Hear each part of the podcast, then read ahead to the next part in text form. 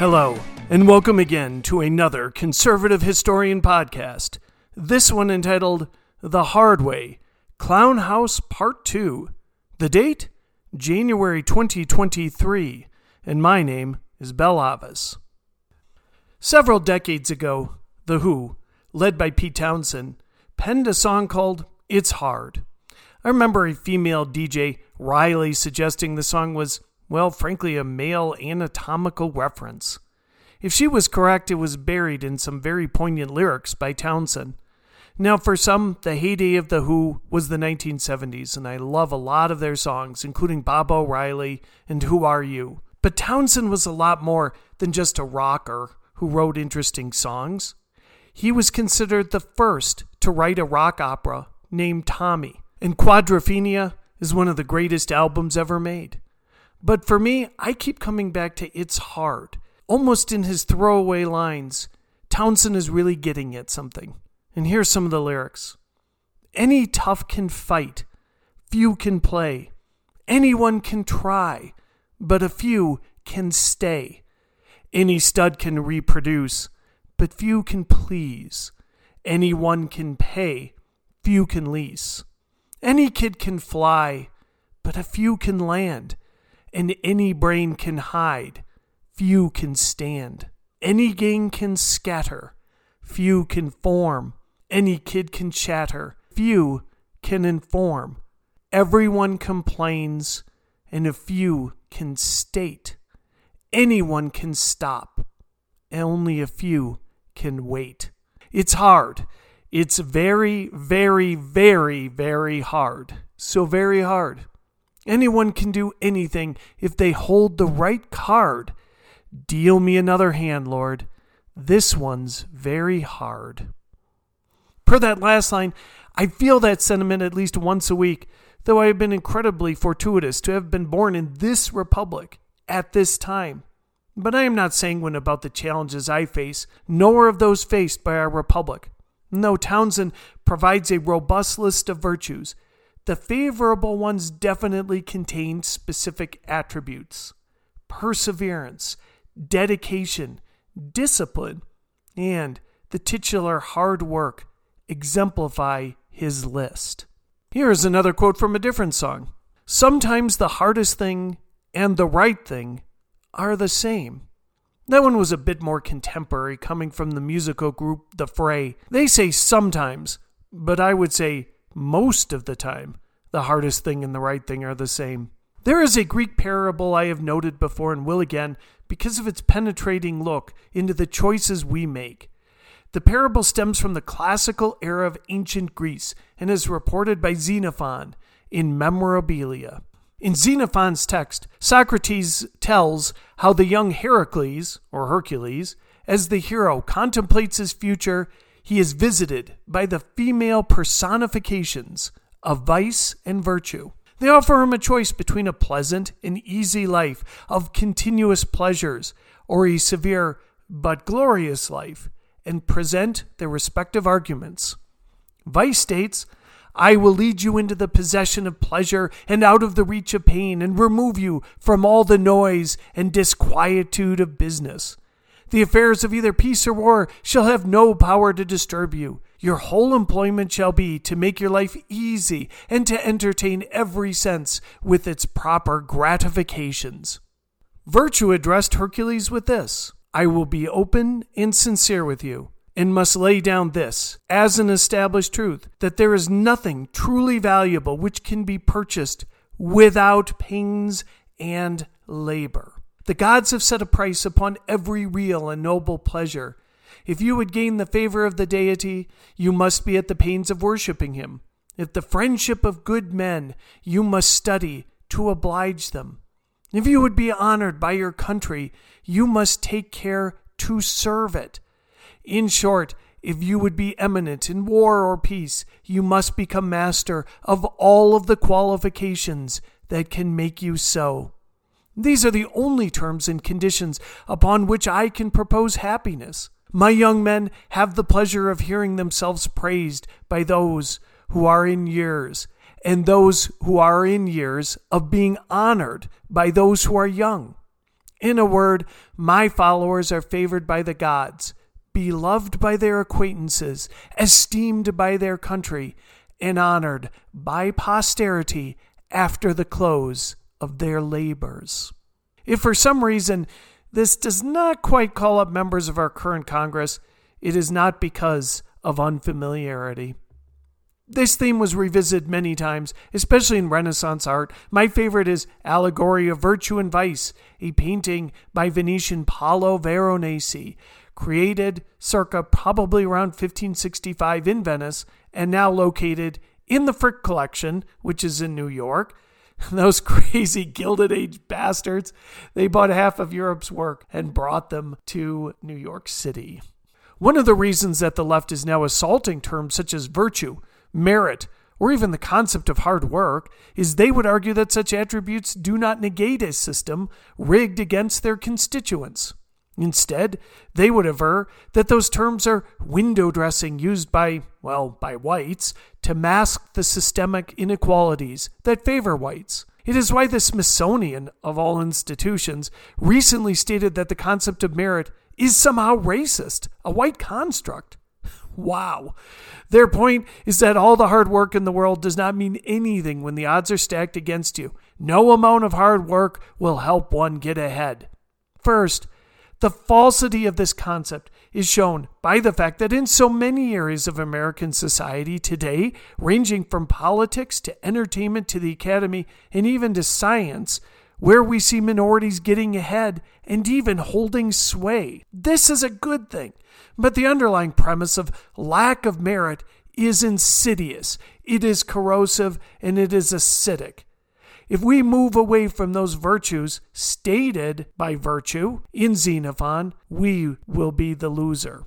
Condoleezza Rice did not become the first female African American Secretary of State because her efforts were moderate.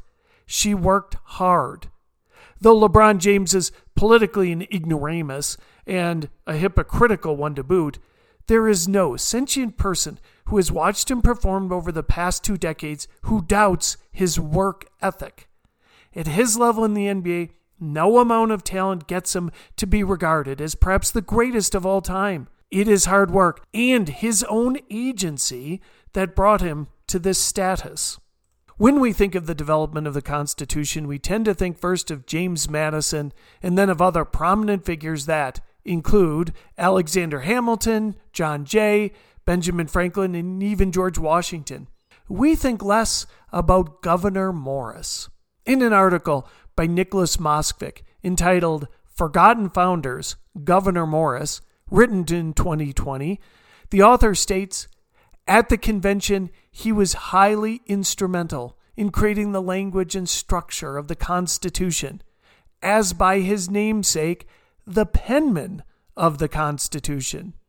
Now, by contrast, James Madison is often referred to as the father of the Constitution for his contributions to the Constitution's structure and philosophical underpinnings. But Morris, Morris, the penman of the Constitution, was on the two central committees at the convention.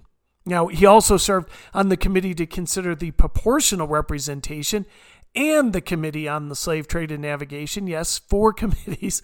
But the two biggies the Committee of Style and Arrangement, charged with editing the final text and details of the document, and the Committee on Postponed Parts, or the Committee of Eleven, which crafted solutions to the intractable problems at the convention, like the selection of the presidency. As Madison recalled in an 1831 letter, the finish given to the style and arrangement of the Constitution fairly belongs to the pen of Mr. Morris. A better choice could not have been made, as the performance of the task proved. Morris, for instance, changed James Wilson's original preamble language referencing we, the people of the states, to we, the people of the United States. Morris also spoke more than any other member of the convention, a testament to his famous oratorical abilities. He gave, are you ready for this number? 173 speeches over the course of the convention, more than second place James Wilson at 168 and third place James Madison at 161. In addition, Morris was influential during both the early and late stages of the proceedings, helping Edmund Randolph introduce a three part plan for a whole new government on May 30th, 1787. They included first that a union of the states must provide for the common defense, security of liberty, and general welfare. Two, that no treaty or treaties among any of the states as sovereign will accomplish or secure their common defense, liberty, or welfare. And three, that a national government ought to be established, consisting of a supreme judicial, legislative, and executive. As a leading Federalist, Morris thought there must be one supreme national power and that a mere federal compact was insufficient to bind the nation. Now, I love that title that Mosvick used, Forgotten Founder. Today would be sadly difficult for most people to ascribe the works of Madison correctly, aside from that he, like tens of thousands around the world in the 18th century, owned slaves. But Morris? Would they be able to identify Gouverneur Morris? Not a chance. Yet he was not unknown in his day, and I am I don't know, I'm heartened and gladdened that in 2020 a scholar would write an essay about this critical figure. Our constitutional system, the most remarkable governmental document ever written, would be a different, a worse thing without Morris. The other prominent aspect about Morris was the serious hard work he put into the effort. Can one imagine any of the 220 GOP representatives putting in that kind of effort? There may be some hidden in the ranks, but we do not know who they are because instead we have our conservative media featuring the likes of an unserious person such as Lauren Boebert. To say controversial things and garner social media attention is easy. It's pleasurable, even. I don't think we would have to wonder that given the choice between virtue and vice, where Boebert would be going. Coming up with detailed legislation that actually improves our nation is hard. Now, there is a historical trend that some of the fiercest and most contested conflicts are not between what we might name natural enemies, but within the group itself. One such example is the violent struggles of iconoclasm within the Byzantine Empire. The iconoclastic controversy over religious images was a defining moment in the history of the Eastern Roman or Byzantine Empire. Centered in Byzantium's capital of Constantinople, which is today modern Istanbul, this iconoclasm controversy ranged from the 700s to 843. Imperial and church authorities debated whether religious images should be used in Christian worship or fully banned. This intra Christian debate over images led to several armed struggles, riots, and even displaced emperors. Please note those dates 700s to 843. The Islamic prophet Muhammad died in 632 CE, and afterwards his followers began massive conquests extending all the way from Spain to India's borders. And while the Arabs threatened the very existence of the Byzantines, they fought amongst themselves over icons. This was also demonstrated in the 1980s when Iraq, at the time ruled by Saddam Hussein's Ba'ath Sunni party, an Islamic sect, faced off against Shia Iran, another Islamic sect. The result was a million, a million casualties. You see, there is a, a desire for purity, unity, for lockstep allegiance within the group. It is why at times conservative pundits, especially Trump supporters, seem to go after Mitch McConnell with far more glee and vitriol than aimed at the likes of, I don't know, Joe Biden, Chuck Schumer, Elizabeth Warren, or Bernie Sanders. And uh, I am guilty of that as well, as seen in my previous podcast. Sometimes when we are looking for that ideological purity, we want it obviously within our own group, and we don't get it. It sometimes can lead to the bitterest of fights. The issue is, is that in a two party structure, only one even cursorily talks about fiscal restraint, and that is why the GOP is my party. My goals are simple. I want smaller government as represented by a government spend to GDP ratio below 20%. Its average has ballooned to well over 25%, and in 2020, during COVID, a non war year, it was over 44%. Of our total spending, at least 15% of that should be on defense. Currently, it's 10%. Now, I'm not a, a factual neoconservative. I find many of our interventions costly and even unnecessary. Yet, if the U.S. does not take the lead in military prowess, some other country will. And eventually, that nation will begin to dictate terms to the United States. I question government intervention in most things, but that critical life, in life, liberty, and the pursuit of happiness, those first two are predicated on a strong military, which is a government function, as was stated, the common defense stated by Gouverneur Morris.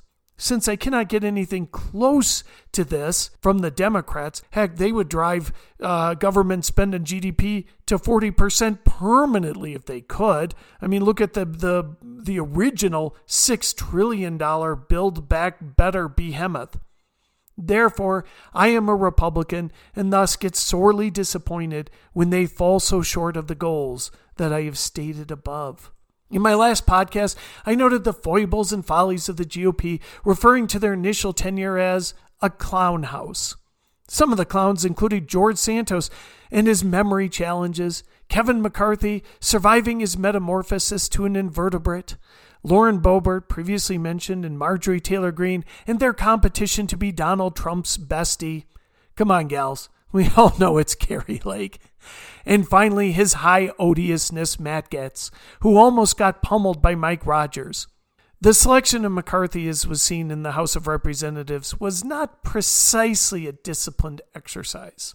Less trapeze and more oversized feet, red noses, eerie makeup, and zany, wacky behavior. So, why do I care so much and spend a goodly amount of my week doing a podcast taking down the same group of people who will most advance my interests in Congress? That statement answers my question. What is missing from the GOP and so much of American life today is the correlation between what one wants to achieve and get out of life and the degree to which they achieve it. It is directly, inextricably linked to hard work. One of the biggest terms that I have seen, especially in the workplace, is I want work life balance. Well, that's great. We all want work life balance. Doesn't that make sense?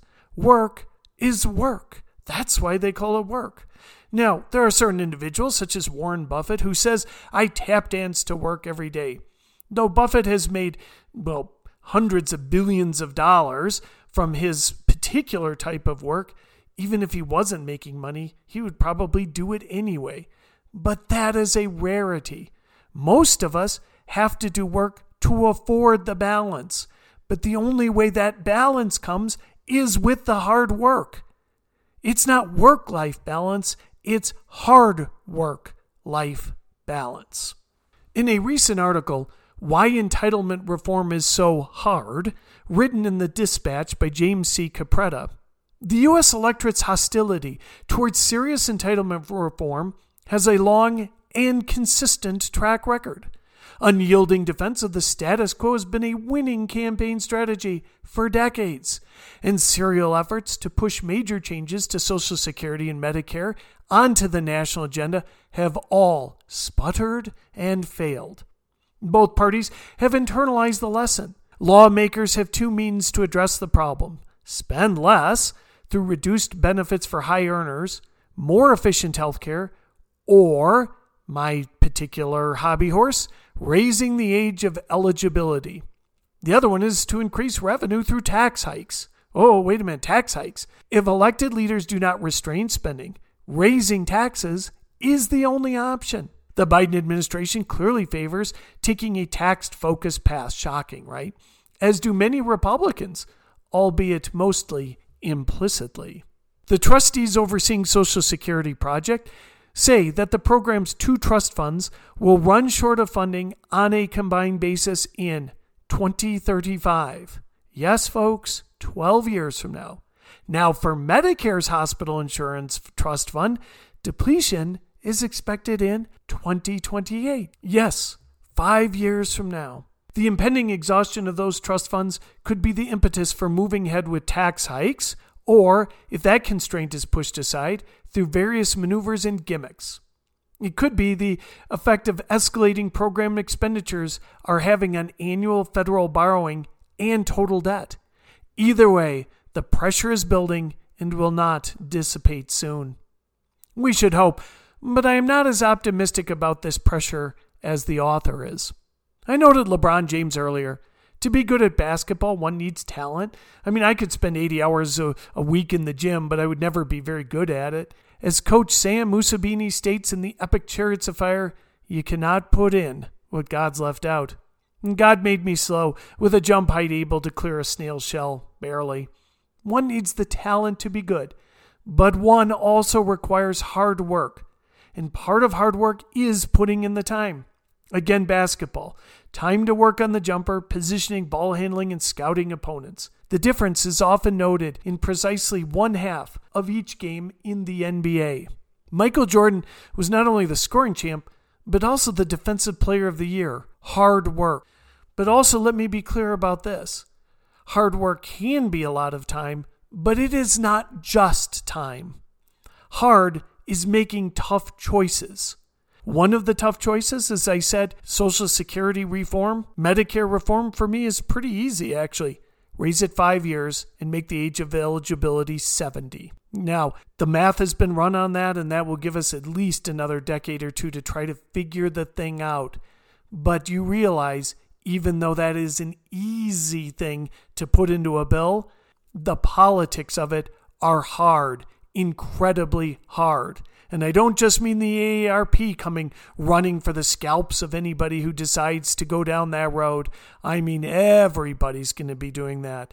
It's going to be a hard, hard choice. Now, in terms of our supine Congress, there are really three methods of governance today, and they consist of the following. First, leadership creates a massive bill and then forces it on Congress at the last minute without debate or consideration. We just saw that with Pelosi's Porkfest, bloated, bile ridden $1.7 trillion omnibus bill. The second is to create massive bills, but instead of spelling out the details, they abrogate their responsibilities and push all of the details to the executive branch, with the ACA being the most prominent. That particular bill contained over 400 references that the HHS will decide. That would be the Health and Human Services Department. And their third methodology? Kick the can down the road. This has been done with the necessary reform of the ACA, never done. It is the approach to the impending bankrupt entitlement programs, as noted above. It is prevalent with tax reform, immigration, crime, and the nature of the executive agencies, which operate today more like mini governments with revenue regulation, judicial practices all under the same roof. We see this today from the SEC, the Consumer Financial Protection Bureau, and even the Department of Transportation. They are all mini governments in and of themselves, and of course, Congress does nothing about any of it. At this rate, Social Security is to go bankrupt in 12 years, Medicare will be there in five. It is time for hard choices. And since I have very little faith in the Democrats to do so, it will have to be the GOP. Now, I must confess to a smidge of doubt. The past and maybe current leader of the GOP is Donald Trump, and the House leader is McCarthy. But like Hercules, I only have two choices, and it has to be the GOP. And like Herc, I will be put through a lot of pain.